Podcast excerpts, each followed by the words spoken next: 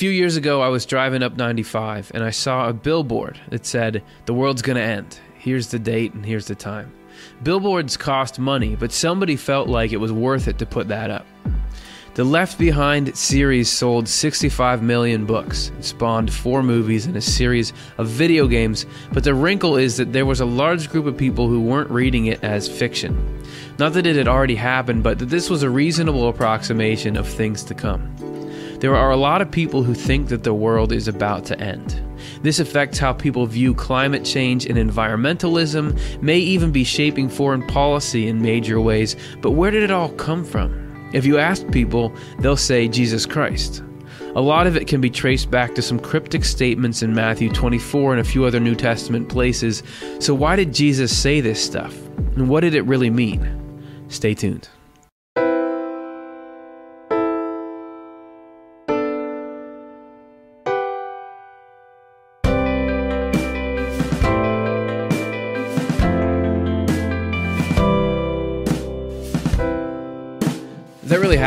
That story in the intro about the billboard and driving by but what i didn't add which i should have added is that, that it was on the day that the world was supposed to end. Like i was seeing that billboard like at the time and date when the world was meant to end but i was cool. I didn't get scared maybe a little bit. So we're going to talk about the end of the world today in case you're interested in, in how long the world is going to last. And for some people it's an obscure topic but i have seen i've heard people who actually make life decisions based on end of the world stuff. And I really do think it's a factor in at least American politics, if not around the world. And there, you know, that family radio prediction, it's going to end May 21st. Some of us, you know, we're laughing at that. But there's plenty of people who, who really bought into that and sold their houses and just really, really mortgaged their lives and then had to reintegrate because they, they didn't get what was going to happen. So they, they lost everything. It's a big deal. And it just creates this sense of the idea that the world is going to end creates this sense of sort of fear but also disposableness disposability like we who cares what we do to the planet who cares what we do to each other you know god's going to wipe everything out so most people would just say well it's it's nothing. That's nothing because we don't so what? There's some words written in the new testament about it. We don't think that's anyone actually said those. We don't think if jesus existed he probably didn't say those. So most people will dismiss it uh, but as you know with swedenborg he takes the whole package and it re-explains it and that's what we're going to do today. Longest intro ever. My name is curtis childs. I'm the host. I'm with the swedenborg foundation. Uh, and if you want to be part of this conversation about the end of the world get your questions in right now. And it I didn't quite state that last point enough because I was like, oh, I still I got to make these graphics up here. But what I wanted to say is, yeah, you don't have Swedenborg just saying, oh, well, it doesn't matter what Jesus said. He says, yeah, there he was saying something, he was predicting something, but it's different than you think, and that's what we're going to look at today. And we're going to begin in part one, the theological heart attack.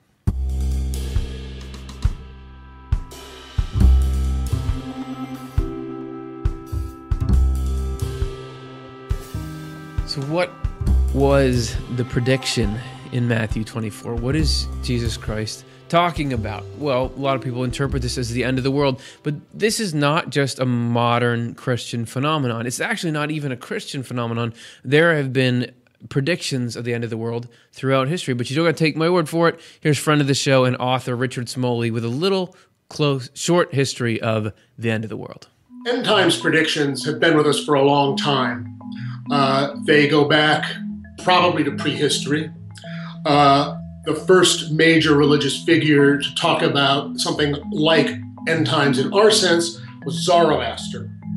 And Zoroastrianism had a major influence on Judaism and Christianity. Now, at the time of Christ, in the first century AD, there was varying amount of uh, apocalyptic speculation because the Jews were in a very tight position with Rome. Uh, they and the Romans did not get along well. Everything was felt as if it was about to erupt politically, which it did. And so there was an intense series of end times expectations. Now, Christ's prophecies in Matthew 24 and uh, Mark 13 and Luke 21 uh, sound as if Jesus is predicting one, the sack of the temple in Jerusalem, to be followed very soon by the end of the world. How Jesus saw those uh, is something that scholars uh, don't really completely agree on. In any case, uh, these end times predictions were very, very intense uh, in the first century of Christianity. In the second century, they began to fade, and you have very late New Testament texts like the second epistle to Peter, which is which is a response to people saying, "Hey, why hasn't these why hasn't this end time come yet?" And so on, so on, so on. Uh, there is a website I don't remember which one it is that says, "Hey, um, here's a list of all of the years between AD 1 and now that have been predicted to be the end date. And uh, that list is pretty full. There, not every year is in that list, but a lot of them are. So this uh, expectation has continued and uh, grown, uh, and every age believes it's it's uh, the last age. So if you're worried that the world is going to end, just know people have been saying it's going to end for thousands of years, almost every year. But that does make the point that, that Matthew 24 and those other ones you mentioned has been confusing from the beginning to people. What what is Jesus talking about? And we're gonna this we're gonna do what we do on this show, which is we're gonna take the Swedenborgian look at this stuff because Swedenborg has a lot to say about these words in Matthew 24, and they fit. They're actually uh, you know foundation or a fulcrum for many of his large ideas, the the phenomena that Jesus is describing here. And he says that Jesus was right on, and actually the events have happened and are happening. So we're going to get into what that means, and it's complex. And if this is your first time, sorry about that, but we're going to go through a lot of stuff. Jesus was not predicting, according to Swedenborg, the end of the world, but he was predicting the end of the Christian church. Doesn't sound so exciting, sounds too strange. Hold judgment. We're going to explain what it is and why it's so important to begin to lay the foundation of why does it matter if the Christian church ends. And, and also, like, with the Christian church is still going, it's not over. So, a lot of mysteries we introduce there, and we're going to slowly, hopefully, unravel them. And if not, you will have wasted an hour. Uh, so, this is foundational stuff. We have to talk about how, for to set up why it's important that a church would end or not end, uh, we have to look at how interdependent all levels of humanity are. So this is Swedenborg's book, True Christianity 119. You can click this, download that book for free, courtesy of the Swedenborg Foundation. Read the thing for yourself. To the Lord, the entire angelic heaven, along with the church on earth, is like a single human being. Now, notice I said church, and he said that Jesus is predicting the end of a Christian church. Um, Swedenborg uses that term church in this number and everywhere else in a more expansive sense than you would think of. And you're familiar with this if you've seen this show at all or you've read Swedenborg.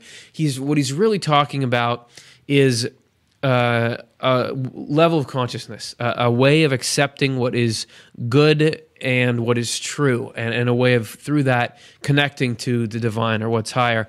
And he's talking about on a broader level. This is you know all the a sort of a um, epoch of human spirituality, a mindset, a way that God keeps connection with the earth through a particular way of thinking and, and feeling that people have at the time. That's what he's talking about in this church. It can be as small as an individual person, it can be, you know, millions of people. They all work as a single church if they have the same sort of goals and heart. So that's the that's the short explanation. So he's not just talking about an organization. Okay, where was I? The angelic heaven constitutes the inner level of that person. The church constitutes the outer level. To be more specific, the highest heavens forms the head of that person. The second and the lowest heavens form the chest and midsection of that person's body.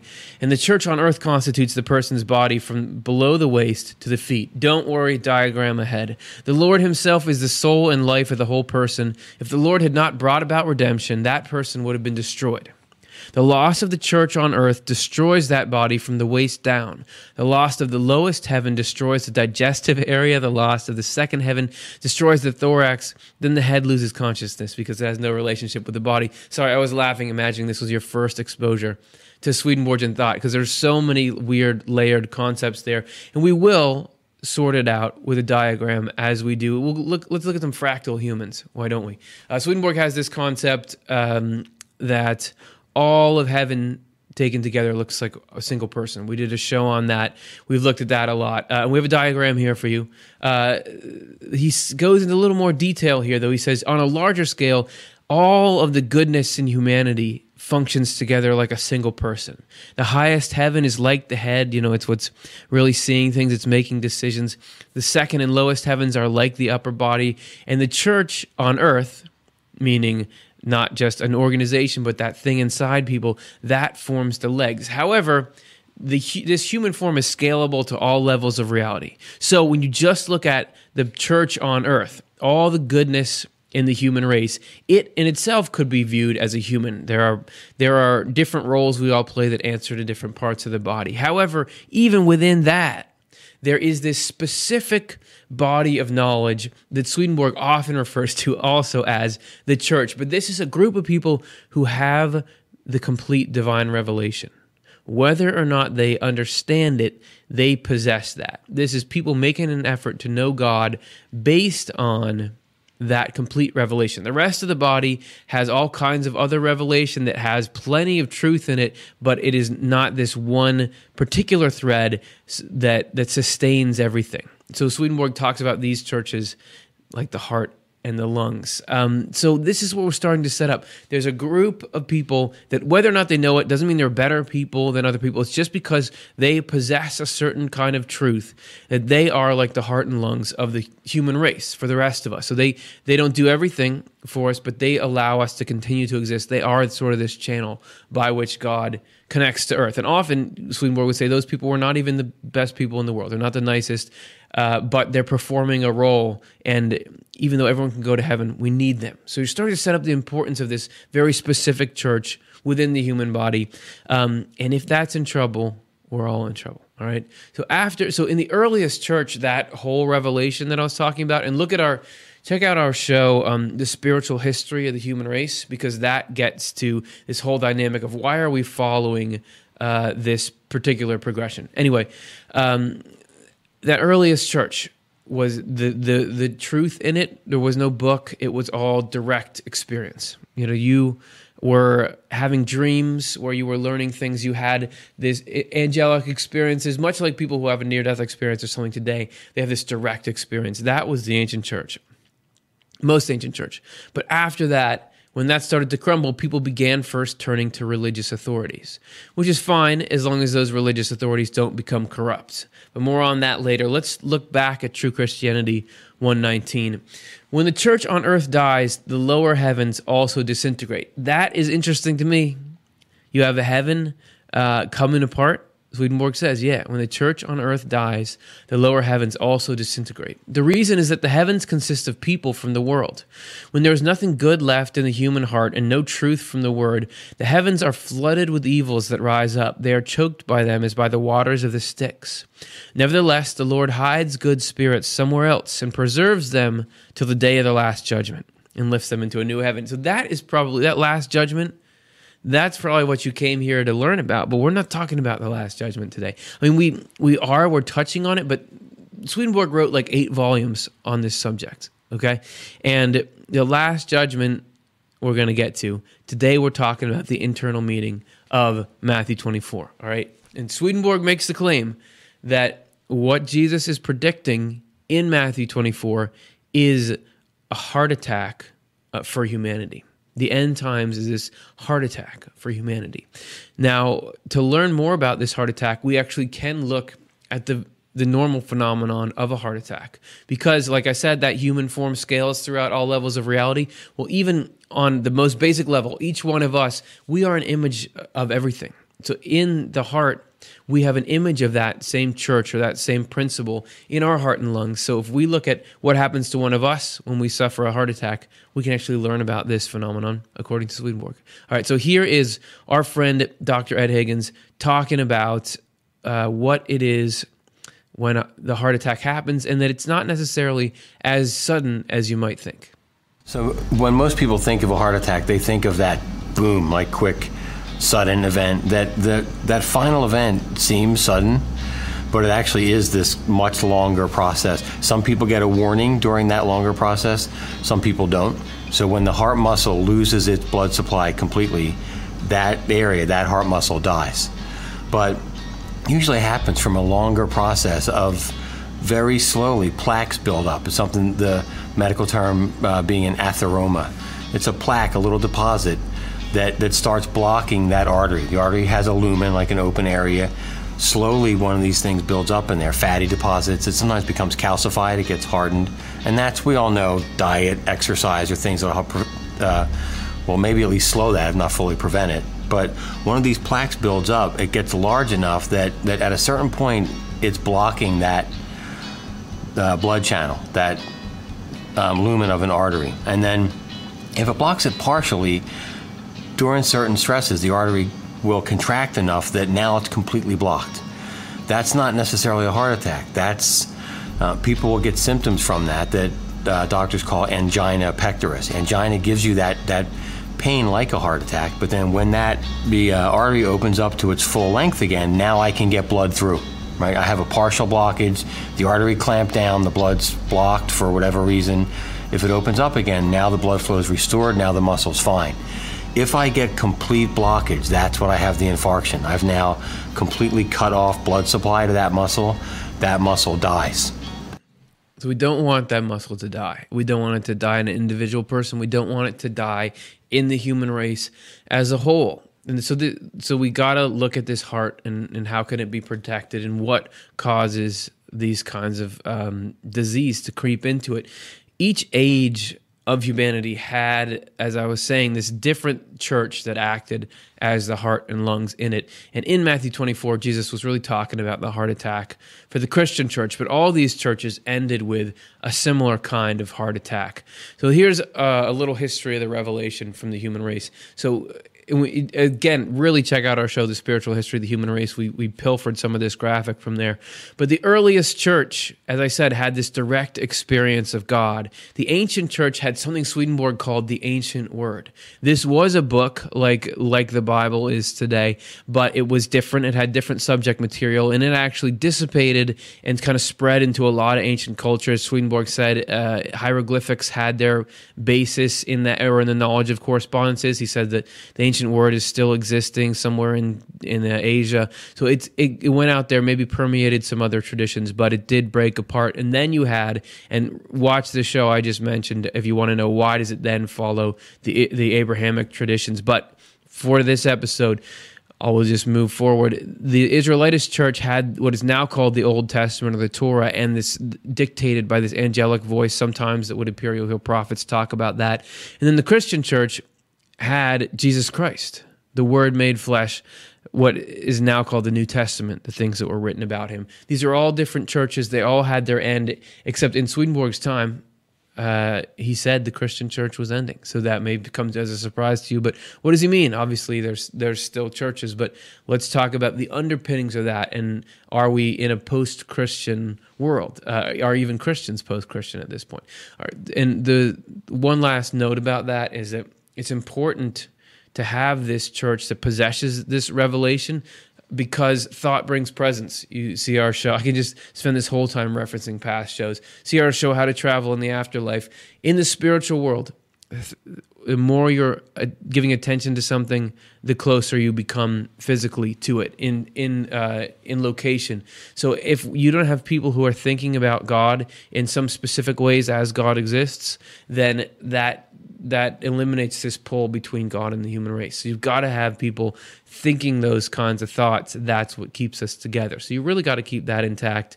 Um, but the bad news is it doesn't always stay intact. And we're going to look more about this in section two.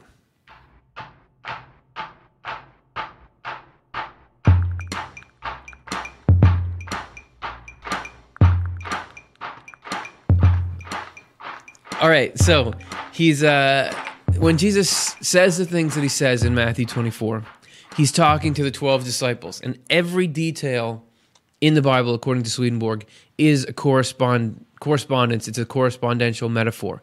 So when he's talking to 12 disciples, if you see our show about numbers, you'll see 12 means all, and the disciples uh, being male are a symbol of the, the the faith in all of us or the intellectual ideas in all of us. So Jesus is addressing every single person in this chapter in regard to what they believe is true about life, about the world, about spirituality. And so we're going to take you through the elements that he tells these disciples and see where do they show up particularly in this narrative of the death of the Christian church, but also individually. Swedenborg says there are multiple levels. We're just giving you a little slice. It's better than nothing. Come on, it's raining outside. Just stay, just stay and watch this. All right. So first, he warns the disciples of, or he, he early warns the disciples of false teachings. So this is Secrets of Heaven three three five three, where Swedenborg explains what that means. He says, In the sentence, many will come in my name, saying, I am the Christ, and lead many astray. The name does not mean a name nor does Christ mean Christ. The name symbolizes a means of worshiping the Lord, and Christ symbolizes truth itself. So it means that people will come saying, This is what faith teaches, or this is true, when it is neither a tenet of faith nor true, but false. So that I, to me that may not seem like an interesting wrinkle, but I, I think it is. That what you have there is it's not necessarily that people are coming and saying different things. It's it's tying into it's misrepresenting what Jesus said. And I don't know if you've ever come across that a person who is uh, act saying that their actions are backed up by Jesus Christ, but it does not at all match the descriptions of him. That's what he's warning the disciples in the future Christian church about. Don't fall into these false teachings, meaning you say Jesus says this, but really he's not like that at all. You know, like people get very warlike and say Jesus is backing it up. But you look, it's all this turn the other cheek stuff if you actually look at what Jesus has to say. Moving on from that, we're going to go to a series of images. Jesus gives these metaphors to the disciples, and Swedenborg says you can unlock them with correspondences. So the temple is demolished. That's the first image that he gives to the disciples. So you have there the rubble of the temple. He says, Not one stone shall be left here upon another, that shall not, that shall not be thrown down. So what's he talking about? According to Swedenborg, this is in the inner sense that heresies would tear apart the truth Jesus had given to his apostles. So, in a meta sort of moment, he's saying, Hey, I'm giving you a philosophy of life. Uh, people are going to rip this apart in the future. People are going to misrepresent it. They're going to twist it so that it no longer resembles at all the love that I'm that I'm advocating here. Jesus also speaks about wars. He says, You are sure to hear wars and rumors of wars. And because of this, a lot of people have, whenever wars pop up, said, hey, this must be the end times. This must be the end times. But there's always wars happening. This particular thing, Jesus is only talking about the wars that threaten the heart of the human race. In an inner sense, this is about arguments and disputes over the truth that are going to arise and pull apart the future followers of Jesus's message. And this this didn't come true for quite a while because there uh, was this basic um, Christian unity for you know a thousand plus years, there there were there was this hey we're all going to work together you know we're all we're all thinking relatively the same things we all for a long long time that held together but eventually there did begin to be schisms in the church. And to help us we have dr james lawrence who is going to work us through a couple of times when things started to come apart for the christian church. So here's the first major division that occurred the first schism that comes along is the uh, schism of 1054, the, the one that we all know of as the breakup between the Eastern Church and the Western Church.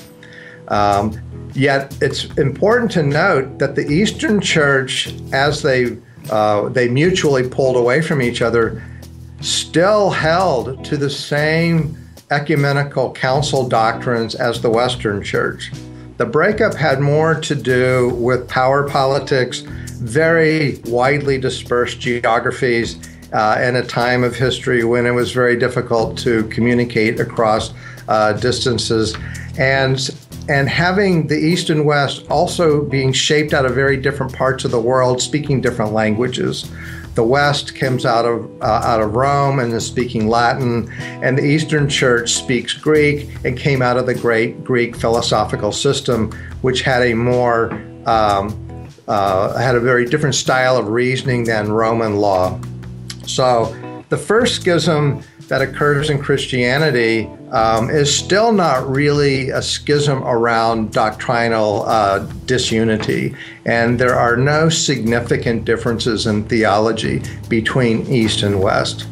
So it was pretty amicable. And if you think about it in terms of this is the leading into though an eventual heart attack for the church. I think about it like ed was describing the little builds up calcified build up or plaque or something so the artery doesn't quite let blood flow as well. And then when you when it begins to contract under times of stress you're starting to get maybe this restriction of blood flow but it's still pretty fine. I mean people are they're not fighting each other. They're still trying to do what's right.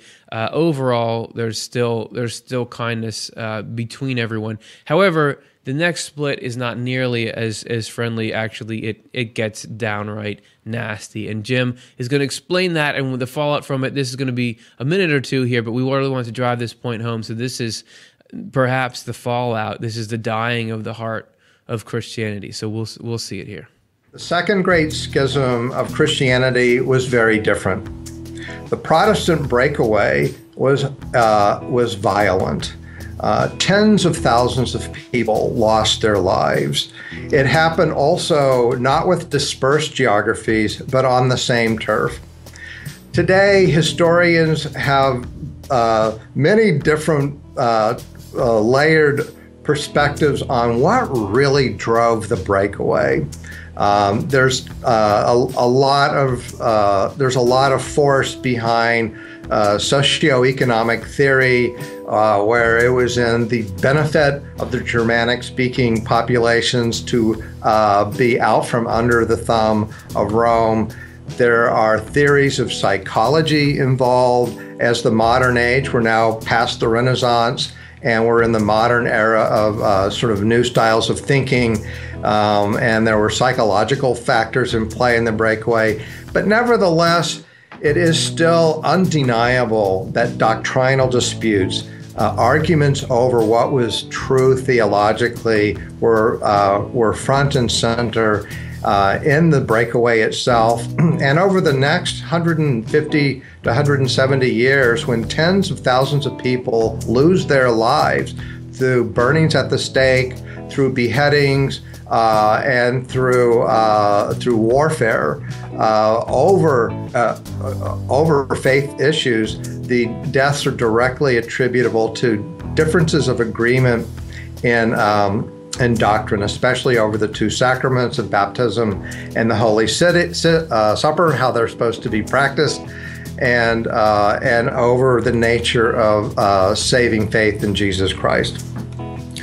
So, the the second schism involved this splintering of ideas uh, around uh, what Scripture is, how Scripture is to be interpreted, uh, what one can say about the living out of, of Christian faith, what is the role of Jesus Christ in a person's salvation, and what is the role of the church in a person's salvation. We're all being fought over in a uh, in a in a in a uh, very externally turbulent way, and that established what was known as the Protestant principle, which then moves into another phase of uh, of a tremendously fractured religious picture with Protestantism. The Protestant principle is that you can split away from the church on personal conscience individual conscience that you that an individual can know better than the church and separate and start a new church and start a different church and and that is what happened with Martin Luther and what happened with Zwingli and what was uh, elaborated with Calvin and then as the uh, 17th century and especially the 18th century, and then even more so the 19th century unfold, that Protestant principle continues to be uh, appropriated more frequently. Uh, sometimes very small groups of people will disagree over uh, the interpretation of a part of the faith and and stand up as a block and say we're out of here. And they begin another branch of Methodism or another uh, branch of Presbyterianism or a new frontier religion or new religious movements with whole new foundations like the Latter day Saints uh, in the 19th century or Christian Science. Uh, with its key text uh, in the later part of the 19th century. So we have a, a a dynamic and mechanism then in world Christianity where interpretations of what is true has now moved from this unity that was carefully cultivated uh, in that first several centuries was still held together even through the first great schism, and therefore orthodoxy, uh, known with a small o, meaning especially Nicene theology, um, held together for a millennium and a half. Today, we have so many different approaches to what is true that it takes very uh, massive uh, sized, multi volume encyclopedias to cover the many ideas that are being claimed as uh, the best way to understand and live the Christian faith. And as we'll see near the end, it's not necessarily bad to have that many divisions. However, if you remember back to what he was saying about the actual split between uh, that got really bad there there was this is where this the evil crept in. And this is where you have people are willing to kill each other brutally and and in mass quantities over beliefs. That's where the church begins to die when there's not this love holding it together where ideas take precedence over love. Because you believe thing x it's fine for me to kill you. We got a problem here. The heart is in trouble. And that divided, antagonistic Christian Christian culture is the one that Swedenborg was around for. I mean, that's what he inherited from from this whole episode. So that is part of why he dealt with so much drama in his spiritual experiences and in his life surrounding Christianity and it, surrounding the um, the tribulation and the trials in it. So Jesus is predicting this death or this this carnage to come. And he gives a few more images about it. First he talks in matthew 24 he talks about nation turning against nation. He says nation will be roused against nation and kingdom against kingdom which if you know correspondences you know you got nation being uh, probably the intellectual side and kingdom being the will side. Um, and what swedenborg says that means is evil will fight with evil and falsity with falsity. Oh maybe i had it backwards. So that is not that there's the good guys and the bad guys. It's everybody's worst coming out and clashing and leading to these things that James was talking about. He also, Swedenborg describes uh, famines and plagues, and this has a spiritual meaning as well. We've talked about it before on this show. No one will know about goodness and truth any longer. Goodness is spiritual food, and truth is spiritual water. So these are correspondences. So when you talk about in the text of the Bible, you talk about lacking water and food, it's talking about the Spirit lacking goodness and truth. Swedenborg or uh, Swedenborg dis- discusses correspondences like that for all of these. So Jesus goes on to say, and earthquakes in various places. So you will get people when an earthquake earthquake happens in the world, they say, "Oh, that's it. It's a sign of the end times." But Swedenborg says this is actually talk. If it's all about things within the church or within this mindset, the state of religion will therefore change because this is a this is a seismic shift. That's where we get that term from. Is the ground underneath this underlying structure will break up, change. And then if that wasn't drastic enough, there's like a much more drastic verse. Couple of verses after that. This is verses 9 and 10. So we thought we'd have them read to you and then uh, the internal sense, according to Swedenborg, read to you as well. So here's what it all means. Then they will hand you over to tribulation and kill you, and you will be hated by all the nations because of my name. And many will then stumble and betray each other and hate each other.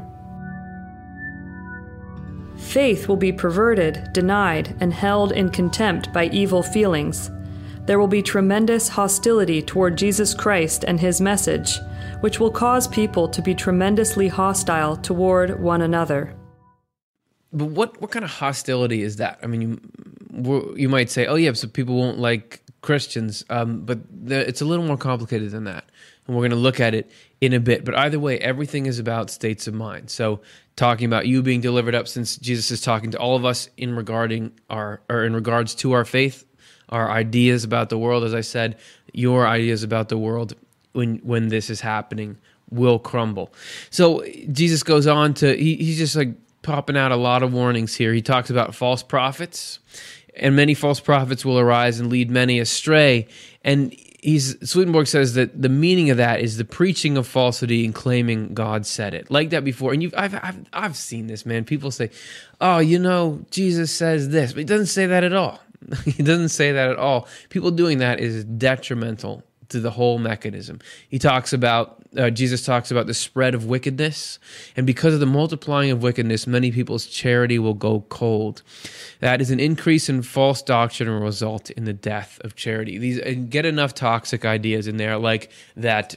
Uh, you know, some people are saved and others are automatically condemned to an eternal conscious torment in hell. Eventually, you lose the love for your neighbor. You know that that kind of stuff can be really toxic. So, but you might also, when you're reading all this, say the Christian church is like this. There's plenty of goodness in there. Um, as we said, Swedenborg was in there in a very tumultuous time in the Christian church, and when there was a lot of barbarism being committed by the institutions. And he, in his spiritual experiences, saw that there was a real problem within the members of his own community, which was this the Lutheran tradition specifically, but overall Protestantism and, and then in wider strokes, all of Christianity. There was a real problem there. And this is what he, how he saw it being uh, reflected in the spiritual side of things. His Secrets of Heaven 3, 4, 8, 9. People in the church do not see that the church is like this. Like this, meaning lost all love and charity, despising and opposing everything good and true, and harboring antagonism toward goodness and, goodness and truth, and especially toward the Lord. And if you know Swedenborg, when he says the Lord, he means Jesus Christ. So, in a very strange twist here, he's saying that Christians, some Christians have great amount of hostility toward Jesus Christ. They go to church, listen to sermons, maintain an air of reverence while there, attend Holy Supper, occasionally talking with each other about these activities in a per- perfectly appropriate way, regardless of whether they are bad or good, and they live together in polite kindness or friendship. As a result, they never see any evidence of contempt, let alone opposition, least of all hostility toward what faith values as good and true or toward the Lord. However, these are the outward forms of conduct by which one person misleads another. The inward forms among people in the church are completely different. They are even diametrically opposed to the outward ones.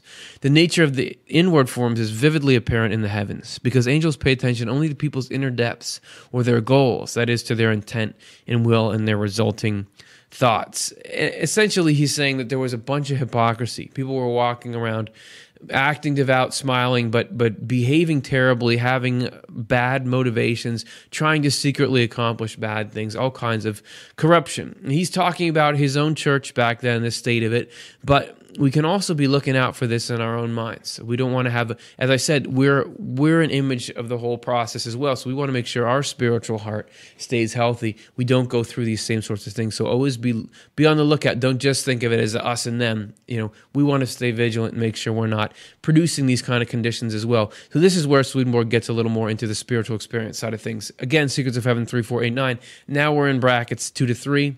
The extent of the discrepancy between these and superficial appearances can be seen from people coming into the other life from the Christian world. Okay, so we, we're leading in from something else, but he's saying this is what a lot of people from Christianity are like coming into the other world. I've seen them in my experiences.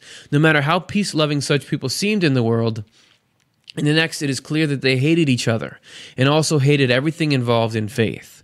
Most of all, they hated the Lord, that meaning they hated Jesus Christ. The Christians these particular Christians hated Jesus Christ. When anyone simply mentions him to their face in the other world, a palpable wave, not only of contempt, but even of opposition and antagonism toward him, pours from them and spreads outward even if they kept up appearances by speaking and also preaching reverently about him. So, even some preachers. The same thing happens when neighborly love and faith are mentioned. This is what they are like inside. And in the other world, their inner form is as plain to see as it would have been while they were living in the world if they had been released and freed from outward constraints, such as the law, rank, wealth, reputation. Without these constraints, they would have attacked one another with mutual hatred. They would have robbed others without a single pang of conscience and butchered them, especially the innocent, again, without a pang of conscience. So, really intense, but he's saying this is what was going on on a deeper level here. That there wasn't this love. There was a lot of talk about love, but there wasn't. And and you know there there were people saying, "Oh, you know, Jesus is great," but they were so actually opposed to the actual ideas that Jesus stood for, love your neighbor, turn the other cheek, those sorts of things that in the other world where all pretense is gone, they hate Jesus Christ. They hate that idea of it. So this brings us to this the hostility predicted towards Jesus Christ, it came from two sides. One, you have sort of the people who are just like, oh, anything to do with Jesus is stupid. Mostly they had a bad experience with Christianity, or they're just, or they're like, I don't want anyone telling me to live well or anything. There's that side, but there's also from within the Christian tradition, people who may be very attached to saying the name of Jesus Christ, but they don't like what he actually stood for. They don't like his actual qualities, the love, the acceptance, the the, the be, being willing to sit with fringe mem- members of society and eat with them. They they don't really like that. They oppose that in life, and so in the afterlife. When things are clearer, they realize, oh, I, I hate Jesus. I don't, I don't like this thing at all, and that must have been shocking to Swedenborg to see. You know, people, maybe some of whom he know, making this transition to be completely what they were not. And this is what Jesus was talking about when he called it the, the ruinous abomination or the abomination of desolation. He talks about in Matthew 24, this really like um, intimidating phrase. He's saying that that's the state of the mind of the church, of the Christian church in this instance, when when God in character is rejected. And the Christian church fell especially hard because it had seen what God was really like. Back into these more ancient churches, it was a little more cryptic. You didn't really know. You think about like in the in the uh, Old Testament, it's a little more like who is God, what is God. But Jesus was very clear. This is what I'm like. This is what I value. So to see that and reject it is very serious. I mean, that's like there's no okay. Well, they didn't understand it the first time. That's like you're getting rid of the whole thing. Swedenborg said when that took effect, when there was no real love left in the church, when there was no charity, when there was no truth, it was then called the abomination of desolation, just causing all this problem in the world. Secrets of Heaven three four eight eight he they, we're starting to get into a couple of little more hopeful notes in Jesus' speech. He's now talking a little bit about uh, some people who make it, but those persisting to the end will be saved symbolizes the salvation of people who love their neighbor. Those persisting to persisting to the end mean those who do not let themselves be led astray, who do not give way in times of trial. So it's not like everybody goes down with the ship here.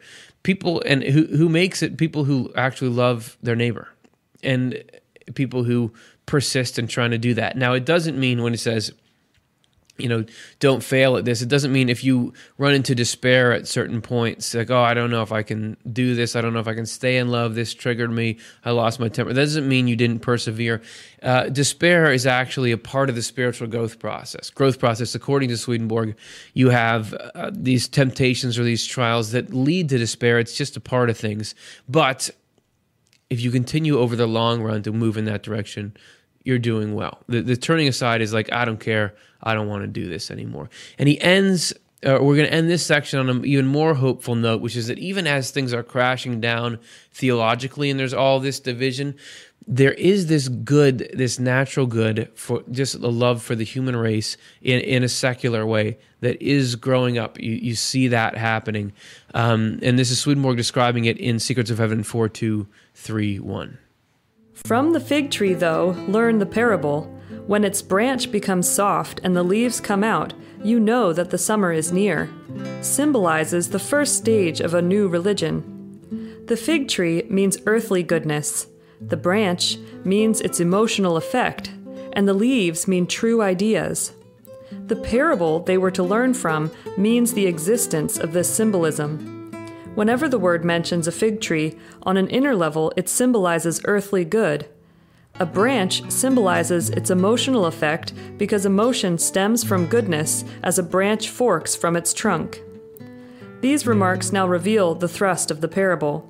When the Lord creates a new religion, what appears first of all is earthly good, or a superficial form of good, with the emotion and true ideas that accompany it. So also when you see all these things, know for yourselves that the time is near at the doors, means that when these effects appear, the age will close, the last judgment will occur, and he will come. Consequently, it means that the old religion will then be rejected and a new one established. The text says, at the doors, because earthly goodness and its truth are the first traits instilled into a person who is being reborn and becoming an individual church. So it wasn't just like this whole thing was going to crash and everyone was going to go. There was even even while it's crashing, even while it still is, you sort of still see it crashing. Uh, there's this goodness, this just like okay, apart from theology, how do you love? How do you do good things? That's like the fig tree growing. So this there was this prediction of this big cataclysmic thing happen but can you make it through safe? And if so how do you? Jesus does give you hey here's the instructions to stay safe. And that's what we're going to look at in part three.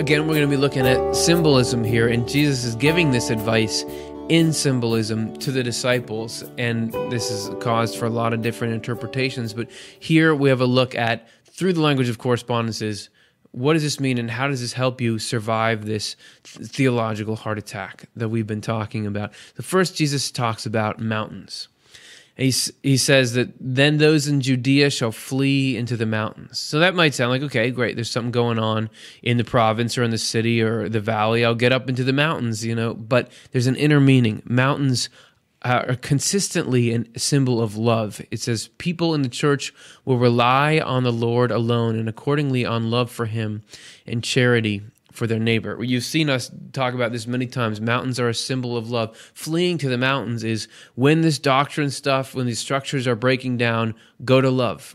Go to love and make that your your baseline because even if people have differing ideas and some of us are like have a little more right in in one area others have right in the other if we're going for that love we survive, meaning we don't turn to hatred, which is spiritual death.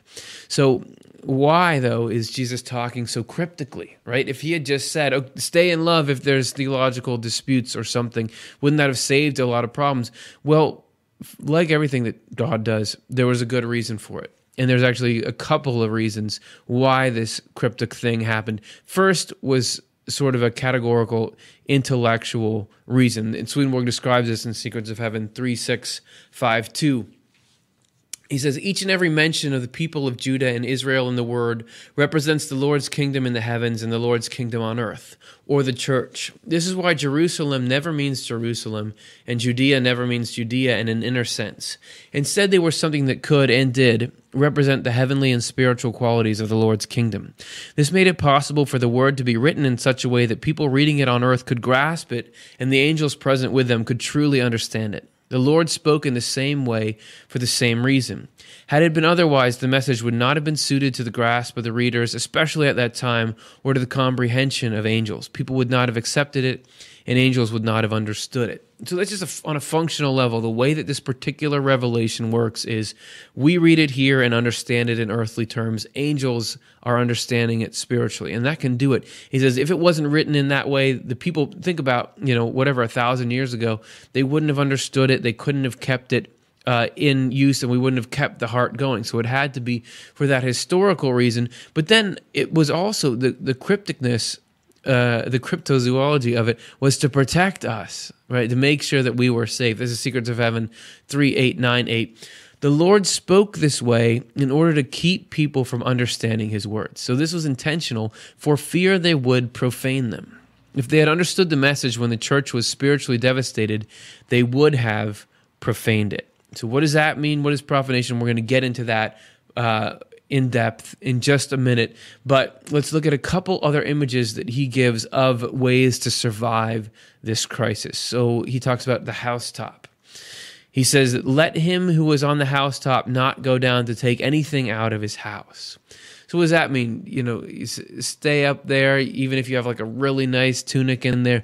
Now, this is talking about the people motivated by the good impulses of neighborly love were not to turn from that to matters of religious doctrine. So a house is a symbol of the mind or of ideas. So if you are already above the house, if you knew loves what's important despite the differences in ideas or doctrine, don't go back and get entangled in that stuff because you won't survive. You'll, you'll start to mix the good with the bad, which is detrimental. Oh, he, uh, Jesus also talks about the clothing in the field. He says, "Let him who's in the field not go back to get his clothes." So is this just saying that it's so sudden? Why does he give all these examples? Why doesn't Jesus just say it's going to happen quick? You know, go. It's because each of these examples means something in particular. This one meaning people motivated by the good that truth advocates were not to turn from that aspect of truth to a doctrinal truth. Truth. So if you had a living concept of what was good and you had a worldview based on that, don't then go erode it by learning these sort of um, the, fabricated ideas. Just just go with what is working for you because the whole thing is falling apart anyway. So all this was to warn people so that they wouldn't end up committing profanation. Because if you do these things, you start to be in danger of that. So what is profanation? Why is it such a big deal uh, that Jesus would even change the way he speaks about things to avoid it? Swedenborg goes into some detail. Secrets of Heaven 3398. Again, you can download these books, read all the surrounding numbers. We've actually compiled them for you. I'll show you where to get it at the end of the show. Divine truth can be profaned only by people who have already acknowledged it. After all, they first entered on the truth by acknowledging and believing in it, which means they were initiated into it. Later, if they back away from it, a trace remains permanently imprinted on them deep inside, and it returns when falsity and evil are recalled. The truth clinging to the falsity and evil is then profaned. So the people in whom this happens always have something in them that damns them, a private hell. When hellish beings go near an environment in which goodness, goodness and truth exist, they instantly become aware of their hell because they are entering that what they hate and therefore what tortures them. So people who profane truth live constantly with a source of torment according to the magnitude of their profanation. Because of this, the Lord takes the greatest care to prevent divine goodness and truth from being profaned. With people who cannot help profaning what is true and good, his main method is to keep them as far as possible from acknowledging and believing in it.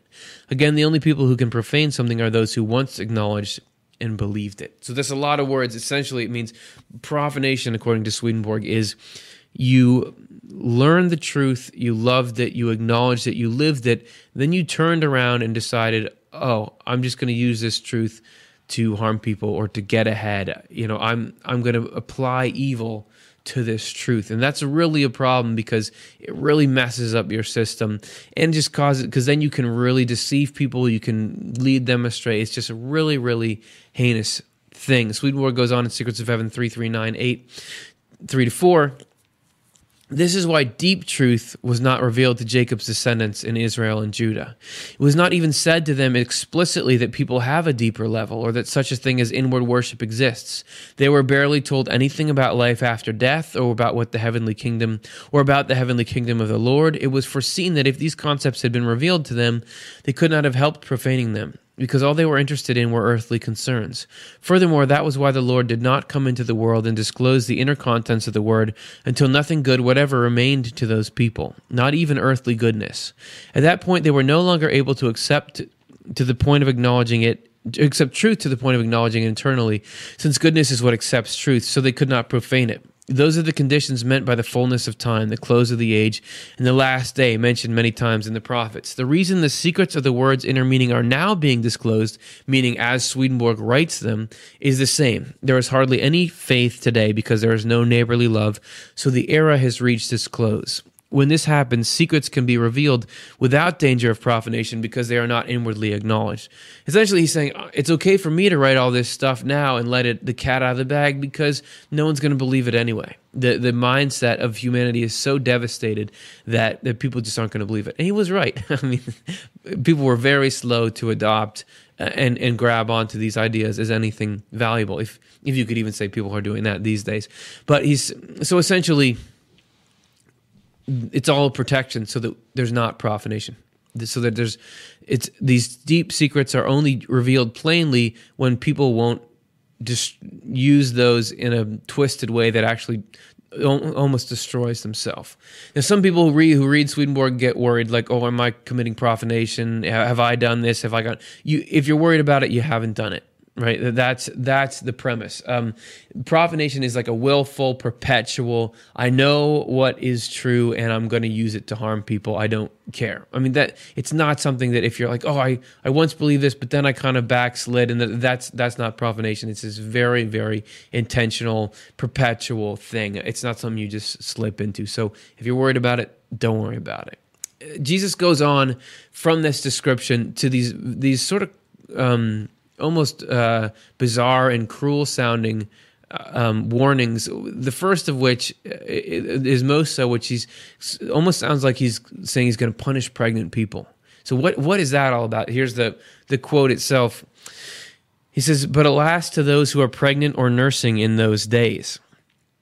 Like it's just oh sorry man i'm ending it. You, you, shouldn't have gotten pregnant. What's that mean? Swedenborg says the internal sense is people who receive heavenly goodness and truth during end times would be in great danger of profanation. So if you're just starting to have this like spiritual awakening, but around you are all these false ideas, you absorb these, you absorb these evil desires, this mixing, it's trouble. So God was preventing, was putting people on hold till the whole thing blew over.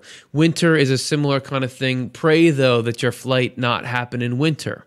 So what is this like? Hopefully the world doesn't end in winter or not, you know, choose your hemisphere. Is that what you got to do? No, it's about this internal dynamic. During the end times, hell would try to pervert spiritual goodness and truth by attaching the coldness of faith without kindness and the resulting aversion to kindness. And then finally, the warning about the Sabbath. It says, Pray though that your flight not happen on the Sabbath. So, what does that mean? It's got a meaning like all the other ones. During the end times, hell would try to pervert spiritual goodness and truth by using the fervor of external holiness fueled by selfish and worldly pursuits. Like it's sort of a substitute that, hey, if we just get, we're all enthusiastic about this, we're really riled up, that's the true devotion to it. And, but you're putting out these false ideas. You got this twisted sort of version of Christianity where it's it's about the show and about the devotion, but you're devoted to these ideas that are not the ideals that that Jesus was advocating. And so there's there was like a falling out of belief in the Christian church. There still is, and you might think, oh, that's part of the decay, but actually allowing this widespread belief is a part of the process. This is like a, a, a good thing to be happening. Secrets of Heaven three three nine nine. During a church's final stage, disbelief in the Lord and life after death and in the inner self pervades their whole being. And when it does, it keeps religious truth from penetrating their surface. What is all pervasive in an individual restrains and prohibits such things from entering more deeply. Although the people in whom this is happening do not realize it and or even imagine that they are believers. So there's this like you think you believe, but you don't. You sort of fall off. Uh, there's a superficial belief, and that's fine because it's actually keeping you safe, you know. But remember that fig tree. You remember the fig tree? That means that even while all this stuff is crumbling, there are people, sometimes the same people, sometimes different people, are just saying, okay, without that, how do we be good? How do we just do what's good? And this is sort of building up the ground for a new church, which we can talk about. Uh, we have talked about other times. Jesus gives a, another image, though, back to sort of the grim stuff. It's about eagles. And he says, um, False Christs and false prophets will arise and do great signs and portents to lead astray, for wherever the carcass is, there will the eagles also gather. And to be fair, Swedenborg's been called a, a false prophet a, a, number of times, and we'll get to that. But let's look at the internal sense of the whole thing. False, ungodly. So, in, in light of that, false, ungodly teachings will arise in theology. Scripture will be twisted to support lifeless doctrinal doctrine justified by rational arguments so what is this lifeless doctrine and how do you spot it? Like i said some people say hey swedenborg is, is one of these false prophets that they are that, that jesus is warning about. But there swedenborg is countering by saying no that the false prophet is to teach something in jesus' name that doesn't go with what jesus actually was like. So with any source swedenborg or other if you want to try to vet are they are they false prophet? Look at what jesus was like and what he did and then compare it to what they're teaching. So, what was Jesus like? In case you don't want to have to read it for yourself, here's a little summary. Uh, what Jesus taught be merciful, make peace, let your light shine, look honestly inside yourself, be willing to change. Don't judge and condemn, love everyone, including enemies, forgive, reconcile with each other, be generous, be humble trust God, focus on things that last forever. Those are all obviously paraphrases, but that's that's go if you read the text, we're not traveling far from what he said. We're not traveling at all from what he said. That is, and he repeats those things multiple times. And you look at the actions of Jesus Christ. What did he do? He healed, he forgave, he taught, he loved, he urged people to examine their hearts. He's often calling people to look, what are you like? He met people where they were, though. The woman caught in adultery comes to mind, reaching out to all people, including those who are marginalized or rejected by society, tax collectors, prostitutes. He comforted people and offered them hope. So that's what he does. If you if you find a source and you're wondering, is this a false teaching? Does it match up with that? Is it advocating the same thing? You guys can look through Swedenborg's material. Do you think they are from the same source or is it false? That that's up to you. So if we got all that, so that's the dynamic that, that Jesus is describing. This whole, um, you know, there's going to be all this problem, but then he does talk about there is going to be this second coming of Christ. He predicts his own second coming. That that is something that Swedenborg says, yeah, that that's really going to happen. But how is that going to happen? Right? What's that going to look like? What is this second coming? This is important. If you have been asleep for this last part, that's the stamp, that's our official seal of this is important because this is describing how do we look for the second coming of Jesus Christ. If it's not coming in the physical clouds and pulling people up and being like the Left Behind series and killing everybody else, what is it? This is Secrets of Heaven 3900, where Swedenborg describes what the Lord's coming will be like. He says, "The Lord's coming will not be his literal reappearance in this world, in the world, but his presence in every individual." This coming takes place every time the gospel is preached, every time something someone thinks about something holy. So it's a it's a personal second coming. The first coming was Jesus. The second coming is when he's inside you. You may say, Who is Swedenborg to make a statement as provocative and assertive as that? All right, you don't like Swedenborg. Maybe you like Jesus. Jesus Christ said the same thing. Here he is in Luke 17. Jesus was asked by the Pharisees, When is God's kingdom coming? He answered them and said, God's kingdom does not come in an observable way, nor will they say, Look here or look there, because look, God's kingdom is within you. God's kingdom is within you. he's saying they're saying when do we expect? It's like that is not correspond. I mean that is very plain language. There is a correspondence, but he's saying they're asking him when does this kingdom of God come? He's going to say people are going to say it's going to come over there. It's going to come over there. It's inside you. The second coming of Jesus is inside you, and if it's inside you, it's inside me. It's inside everybody. We're all different. It's in different ways right? So perhaps uh, the diversity of religious practices, even the diversity of Christian traditions, maybe that's not so bad because maybe this is different ways that this second coming happens for people. And we did have this was the last comment from Dr. Lawrence about the uh, the traditions and how they match up. Christianity has become a very flexible faith tradition when we look at this history. It's able to express itself in all kinds of um, uh, liturgical ways, worshipful ways, uh, and ways of, of uh, expressing the ideas to the questions of meaning and purpose that are in that culture. So, is it a bad thing that Christianity has so much doctrinal diversity or so much diversity? On the one hand, it's often been thought that all of these different movements within Christianity is the scandal of Christianity. That um, there must be one true way, and uh, and uh, that there are so many expressions. How can you believe any of them? Another viewpoint that, though, uh, is often expressed on this point is that there's something profoundly elemental in Christianity that allows it to itself to be protean that means that it's able to take uh, shape and voice in many different uh, styles of culture so that it's able to uh, bring its message um, in uh, strikingly successful ways uh, to all kinds of groups and situations. That message, uh, the reason why that message might be so protean is that it personifies God in a very human accessible form in Jesus Christ and emphasizes a message of love for the neighbor and of eternal life. So, what's not to like in that? And it has sold rather well uh, internationally.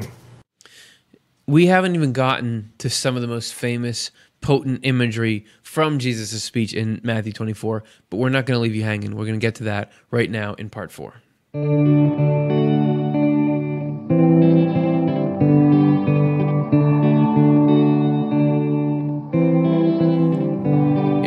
Saw the thumbnail, I mean, the intro for this whole show, you saw the, the sun and the moon and the stars falling. That's that's some of the the most recognizable imagery of this end time stuff. And this we now are going to delve into that. And what does that mean? Again, of course, it's correspondential. And you have people point to that as, oh, see, obviously, people who wrote the Bible didn't know they were talking about because they think stars can fall to the earth uh, when stars are many, many times larger. And it would really be the earth falling to the star, if you will. But Swedenborg says this is not meant to be literal imagery at all, but yet it doesn't mean it's devoid of meaning. So this is a video taken from his Secrets of Heaven 4060, where he explains what it means. The sun will go dark, and the moon will not shed its light, symbolizes love for the Lord, the sun, and charity for one's neighbor, the moon. And going dark and not shedding its light means that they will not be visible. They will disappear. The reason for this symbolism of sun and moon is that in the other world, the Lord appears as a sun to the inhabitants of heaven who love him, the heavenly, and as a moon to the inhabitants who treat their neighbor with charity, the spiritual. The sun and moon in the heavens, that is, the Lord, never go dark or lose their light, but are always shining. Neither does love for him fade among the heavenly, nor charity for one's neighbor among the spiritual in the heavens. On earth, they do not fade among people who have heavenly and spiritual angels with them, or in other words, among people who possess love and charity. No, they are extinguished among people devoid of love and charity, who love themselves and their worldly advantages instead, and who therefore seethe with hatred and vengefulness. These people bring the darkness on themselves. The case resembles that of the earthly sun, which shines constantly, though it is not visible when clouds block it and the stars will fall down from the sky means that knowledge of goodness and truth will die. And the powers of the heavens will be shaken symbolizes the foundations of the church. They are said to shake and tremble when that knowledge dies. The church on earth is the foundation of heaven, because the stream of goodness and truth flowing through the heavens from the Lord reaches its final destination in the good urges and true ideas of people in the church. So, when the attitude of people in the church is so contrary that they refuse to let goodness and truth influence them anymore, the powers of the heavens are said to be shaken. The Lord, as a result, always provides that some trace of the church remain and that a new church be established when the old one dies. And remember back to the beginning, we're talking about this specific area that of the church that has this revelation that performs this function doesn't mean that those are the only good people in the world. Uh, doesn't mean those are even the best people in the world, but it's just part of the whole mechanism. So Swedenborg continues on this in Secrets of Heaven 4060. Uh, he says, and then the sign of the Son of Humankind will appear in the sky, means that divine truth will then make an appearance. The sign means its emergence. The Son of Humankind means the Lord in regard to divine truth. This manifestation or sign is what the disciples asked about when they said to the Lord, Tell us when these things will happen, especially what the sign of your coming and the close of the age will be. They knew from the word that the Lord would come when the era ended, and they knew from the Lord that he would come again. This they took to mean that he would come into the world once more, since they did not yet realize that he comes whenever a church has been spiritually devastated. He does not come in person as he did when he clothed himself in humanity by being born and made his humanity divine. Rather, he comes by emerging either in visible ways, as when he appeared to Abraham in Mamre or Maram or something like that, eh, to Moses in the bramble, to the Israelite people on Mount Sinai, and to Joshua when he entered the land of Canaan, or in less visible ways, as in the kind of inspiration that produced the Word. He also comes by means of the Word in which he is present, since everything in the Word is from him and about him. So, also, though, there is plenty more vivid imagery to come, including, as we mentioned before, the clouds of heaven, the Son of Man appearing in the clouds of heaven. So, what what were these clouds of heaven, and were they to uh, a correspondence? Oh, spoiler alert! Yeah, they were. This is from Secrets of Heaven, forty sixty. And they will see the Son of Humankind coming in the clouds of the heavens with power and great glory, means that the inner meaning of the word, which contains the Lord, will then be revealed. The Son of Humankind means divine truth in the Word. The cloud stands for the literal meaning. Power is an attribute of the goodness there, and glory of the truth. The Lord's coming in this way is what is meant here, not a literal future appearance by Him in the clouds. He will send angels out with a trumpet and a loud voice, symbolizes being chosen. Not by visible angels, let alone with trumpets and loud voices, but by sacred goodness and truth streaming in from the Lord through the angels. In this instance, they symbolize what comes from the Lord and tells about him. The trumpet and loud voice symbolize spreading the good news, as they do elsewhere in the Word. And they will gather his chosen people from the four winds, from the end of the heavens right to the end of them. Symbolizes the establishment of a new church the chosen people are those with the goodness that comes of love and faith. The four winds from which they will be gathered mean all phases of goodness and truth.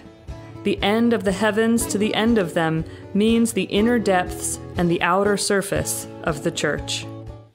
So, we're talking about the word a lot. And by that, Swedenborg means the Bible, but it's also something more than that because the, the the word itself is not just text it's this living thing sort of behind it that's taken all these different forms.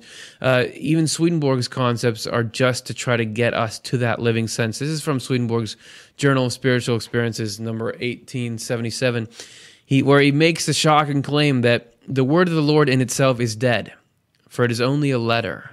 But in the person reading it, it is vivified by the Lord in the measure of each one's ability to understand and perceive with which he or she is gifted by the Lord. So it is alive in the measure of the life of the person reading it, for which reason there is countless variety.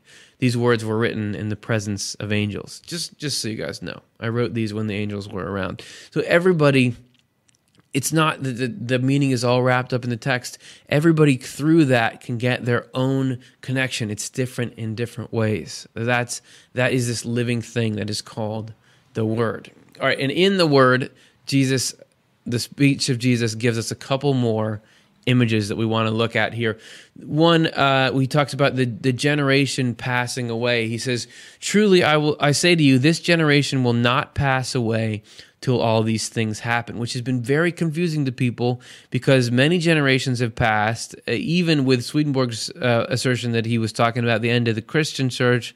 That happened a lot later. So, what does that mean? Swedenborg says that the Jewish religion will remain to preserve the Old Testament or the Torah. That it's not just like there's this progression of churches, but it's not like the ones that came before. Okay, we don't need them anymore. There, the reverence and the study of the Torah was this essential element to the whole thing. So you know, some people thought, okay, the end of that church it would get wiped out, but no, it continues and it thrives and it continues to be this part of the the whole connection. Jesus then moves on to talk about heaven and earth passing away. He says, Heaven and earth will pass away, but my words will not pass away. Again, heaven and earth is not talking about the physical, it's talking about the spiritual. The inner core and outer surface of the previous religion will disappear, but the Lord's word will remain. And now we've made our way finally to this imagery that, that inspired sort of the Left Behind series that I mentioned before. One person is sucked up and another one stays. And Swedenborg has commentary on this in Secrets of Heaven 4334, uh, numbers 8 and 9. And it's really about how you can't tell from the outside what's going on. It says, Two will then be in the field, one will be taken and one left, symbolizes people in the church devoted to goodness and people in the church devoted to evil. Those devoted to goodness will be saved, and those devoted to evil will be damned. Two grinding in the mill, one will be taken and one left, means that people in the church who focus on truth or desire truth for good reasons will be saved, while people in the church who focus on truth or desire truth for bad reasons will be damned. So, I it, for more discussion on what it means to be damned according to Swedenborg, see our other shows. Essentially, it's it's a it's something that we choose if it, if we so want it. It's not the same kind of punishment as you would think. The takeaway there is you can't tell. You can't tell by somebody's external life, by their religious practices or lack thereof, what they really have on the inside. So you can both be in the same field or the same activities in life, but but somebody loves what's really good is somebody uh, only loves their own advantages. Pretty bleak picture overall. It's Jesus is predicting this fall and everything. The heart of the of the human race is going to get sick and die, but there is hope because there is this potential for a spiritual heart transplant. This is Secrets of Heaven 4223. When a church has been devastated, or in other words, when it no longer does the good required by faith, it perishes mainly in terms of its inner state. So it perishes mainly in regard to its state in the other world. Heaven then detaches from the people of that church, as does the Lord, and shifts to another group of people whom it adopts in their place. This is because heaven has no means of contact with humankind in the church if the church does not exist somewhere on earth. The church is like the heart and lungs of the universal human on earth. And that's what we were getting at before. That's the importance of the whole thing. All right, what do we got next? Um, I think we're going to go to our next section. Is that it? All right, we're moving on. We got part five because we got to, if we can have this sort of uh, surviving this heart transplant, how do we participate in that? You know, how do we do that? Um, we're going to learn right now.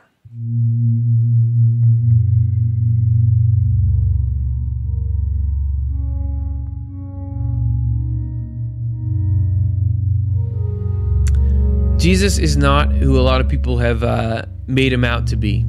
Uh, he's not this big judge who's going to come and harm people. He has language that's intimidating, but you know you can even see this in the way that he acts towards people, uh, the the way that he behaves towards them, the way he treats them. God is love, right? God is love, and this, but it's not like Jesus can just come to anybody. We have to open this path. And actually, Jesus gives instructions. And this is like right after this speech in Matthew 24, the beginning of Matthew 25, he tells this parable about how we can have this way ready so that when the se- this internal second coming happens, we have a a ready receptacle for the whole thing. It's the parable of the ten virgins, sometimes translated the ten young women. We'll stick with that one here. The story goes like this so there are these 10 young women. Uh, they're waiting to be part of a wedding celebration. They each had an oil lamp to bring with them to the wedding. Five of the young women were called wise because they brought with them oil to put in their lamps. However, there were five other women who were not bringing oil in their lamps, and they were, it's harsh, but they were called foolish because they came without any oil to put in the lamp. So already it seems strange. Like it's pretty harsh to label somebody wise or foolish based on this one. They both at least had the lamp. Isn't that good enough? Do you really got to have the oil too? What if they were, were you know hasty getting out the door? This is a correspondence, and we're gonna we're gonna display this correspondence in 3D to you because we actually have our own oil lamps right here Camera two. Okay, look at that. All right, so I'm here. This is real. This is live. I'm wiggling my fingers. All right, we have these two lamps, and there's a difference. These are these are replicas of the kind of lamps that would be used in this story. We're kind enough to have someone lend them to us. This one is a lamp. is great, but it's empty. You know, there's no oil in that one. But you have this. This is just olive oil here, which has a great correspondence. By the way, this lamp is full of it. This physical situation here tells the whole story of why Jesus' coming works in people who prepared the way and why it doesn't in others. So what you have here is the wick. Uh, it don't catch if there's not oil. Uh, it's not going to burn. Now, this here's all the, the characters. The lamp is your faith or your idea system. This is your truths that you know, and the oil is, you guessed it, love or charity or that kind of thing. So if you don't have love, then you can't accept the coming of God. So here you have the coming of the Lord like that. That's the fire of love. Now you can see there's a big difference. This one, we don't have that oil. So we do have a smoke detector. If we suddenly cut feed, it's because the police and the fire department are here. Look, so I try to light that up. It just singes out. It doesn't light at all because truth on its own without love can't accept the coming of the Lord. But this one over here that's been saturated with this oil with this love, oops, initially does not burn either, but you give it a little go here, and suddenly it begins to take. And because there's this oil coursing through, not only does it burn now, but it continues to burn and burn and burn, and it can provide light. This one's just a little coal and some smoke, but this one can provide light and heat and warmth another way to look at this whole metaphor is the uh, the if this is truth, the flame, you need love to let it burn. So this you have to have this love. That's why it mattered. That's what this whole parable of the virgins was, or the young women was trying to portray. So let's go back to our story here. Uh, we had we had this period where everybody fell asleep. So there's these these two women there. You see them sleeping here um, and this is also symbolic. Um, and it's they fell asleep because it's it takes a long time for the bridegroom to arrive, right? So he he takes his time, and yeah, you'd think right it does. So you know they get bored, they fall asleep. The ten young women are all of us, and they're all of us in regards to our. Um, our uh, love side. The 12 disciples were in accord with our faith, but the uh, women are in accord with our love side. The sleeping means two different things, though, because both the wise and the foolish slept. The sleeping is doubt about spiritual reality while we're waiting for some obvious coming of God or heaven. The foolish sleeping is those who doubt and deny and so don't bo- bother to cultivate love towards others. I don't think there's anything greater out there, so whatever, we're just going to forget about it. But the wise sleeping is people who may doubt, who may have the same level of, hey, I don't know if there's anything bigger out there, but we're going to meanwhile cultivate love toward other human beings. So then, when the bridegroom does show up, uh, you have these people. You know, it's midnight. It says at midnight he showed up. All the young women wake wake up. Those with oil in their lamps were ready to receive the presents, but it doesn't always work that way. The you see in the background there, we'll get to them in a second. The bridegroom arriving for the wedding is the coming or presence of the Lord, which is heaven, which is heaven is a marriage between us and God. But those in the background haven't made this effort to cultivate love with their faith that can receive that presence. So we got to have this thing ready to receive, or else we're not going to be able to catch in this same way. So we they they tried to beg oil from others, but it couldn't happen because you can't get the ability to love people from other people. You got to get it from yourself. So that's the parable of the ten young women. Um, so what we're going to do here is take a look at this on our own.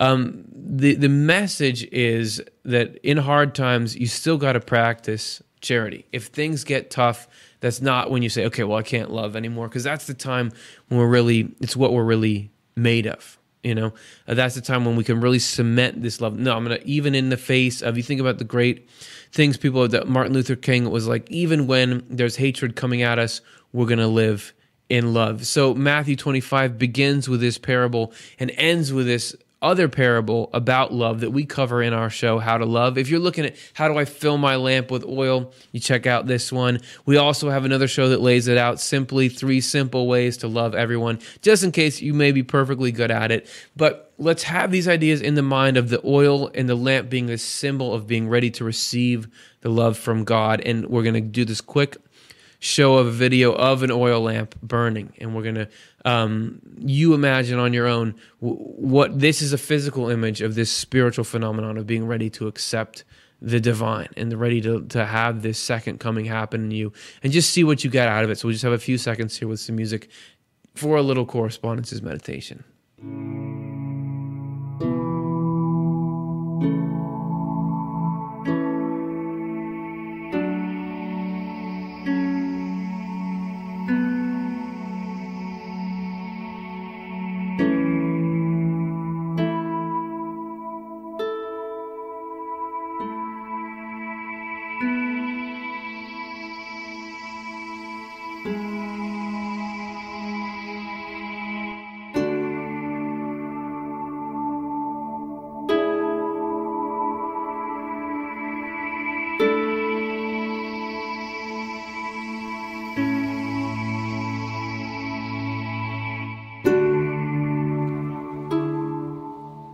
So hopefully, I, sometimes to see it in pictures makes a difference to me. I get like, oh, that's something, and you can go practice that correspondence and everything.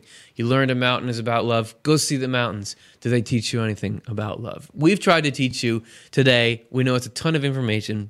Just in case you wanted more information, check out the description of this because we have a document in there that you can go to, which has all these quotes and things. So if you really want to study up on this more, you can do it. Otherwise, and if so, please like and subscribe. If you do that, then this video, this long video, will get out to other people and hopefully they can have um, some kind of baffling positive experience with it. And if you want to help make this kind of programming possible, you can. We'll get to your questions in a second. But first, here's a little bit about why we as a nonprofit need donations to keep doing what we're doing. We want the ideas and insights we cover to be available for free to anyone, anytime they need them. That's why we offer Swedenborg's books as free downloads on Swedenborg.com, and we produce this show and other content on our Off the Left Eye YouTube channel with no paywall or ads. The only way to keep this up, though, is for those of you who like what we're doing and feel comfortable giving to give. If the idea of helping others have easy access to the content we produce feels meaningful to you, please consider supporting this cause with a donation. Give if you can, receive if you need. If we cycle through this way, in the end, everybody wins. Yeah, we still are going to do um, questions, even though we run a little bit long. I know uh, we'll give you double your money's worth here. We're just going to take a look at three today. I know that won't be all of them, but uh, hopefully you guys have answered each other in the chat, or you can post them later. We'll try to get to them. All right, let's see what the questions are today. First one Francisco. I understand that there is no end of the world described in the Bible according to Swedenborg, but does Swedenborg say something about the real end of the world, or if that is going to happen someday? Um, the answer is Swedenborg makes no predictions about the end of the physical world.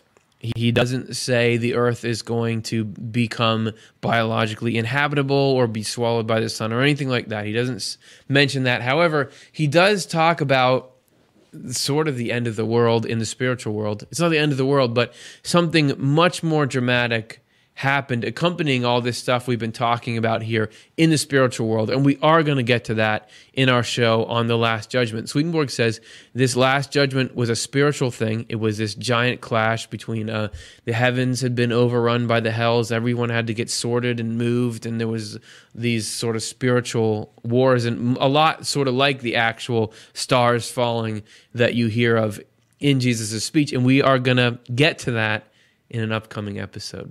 So that's our that's our best uh, that's our that's our um, offering is to say we're gonna do it. We're gonna do it sometime. But great question.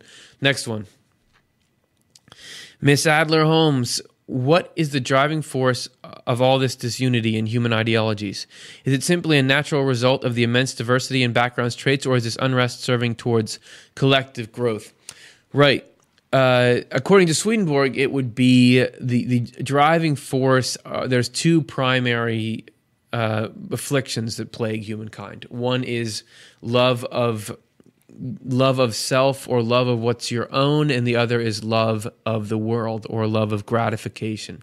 When you become God in your mind, you are the greatest good in your own mind. You start to desire everything that belongs to everyone else. You harm them. Um, selfishness, we call it, or, or megalomania, or something like that. That is constantly trying to gain access. And then love of the world is just the, you know the world exists to to make me happy, and and how can I? Greed would come out of that. Those two evils are the driving force between all these divisions. Swedenborg says when those are not there, when there is actual love for other people at the base of it, it doesn't matter how different your ideas are you don't clash violently. He says that in the ancient days, in the most ancient church, there was the, or the ancient church, I mean, the second phase, there was a big diversity of ideas and doctrines, but they all knew love was the most important thing. So they didn't clash, they didn't fight. Even you see some of that in the early Christian world. There's some differing, but there's not this same fighting. So, really, it's that it's the heart of evil that's causing the problems. You could have, you know, 14 million different religions in the world.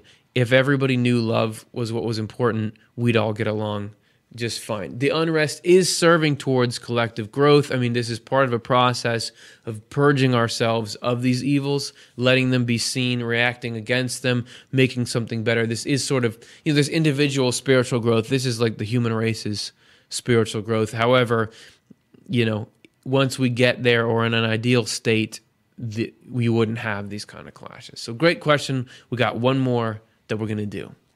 This is Potter how does Swedenborg feel about self defense and pacifism? And it, is a Tolstoyan non resistance encouraged, or can one feel free to defend oneself despite such interpretation of Sermon on the Mount? Yeah, oh, Swedenborg is pretty clear about this. Um, you know, with Jesus, uh, you know, if you're just taking Jesus' word, you, there could be confusion about like, okay, turn the other cheek. So if somebody is coming in to harm me and my family, do I not resist them? Um, Swedenborg says that within those words and within the totality of the the inner meaning of the word, there is room for protecting yourself and others. He actually says you can be acting out of love even if you uh, you detain somebody, you turn them over to a judge, you strike in self defense.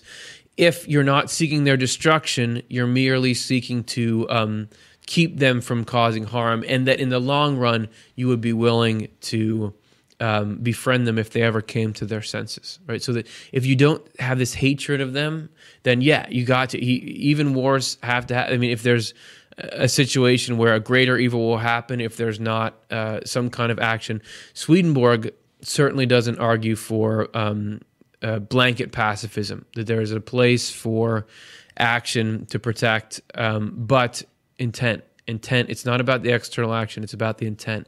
If the intent really is only to protect and not to to get revenge and those kinds of things then you can. That's according to swedenborg. Everybody has their own little church about it. Thank you so much everyone for hanging hanging tough through this complex subject. We wanted to give you a little taste of just how much is in these ideas of Swedenborg's, and hopefully give you a perspective on this end or on these end times that makes some kind of sense in a weird way. You know, it's bizarre, but oh yeah, no wait, that that is a good explanation, and will hopefully set you free of any lingering doubts uh, about the end of the world, and maybe arm you in a conversation about it were you ever to come, and hopefully you pulled something out of it that will help you tonight and tomorrow be kind to yourself and to others and make the world a better place. That's the goal anyway.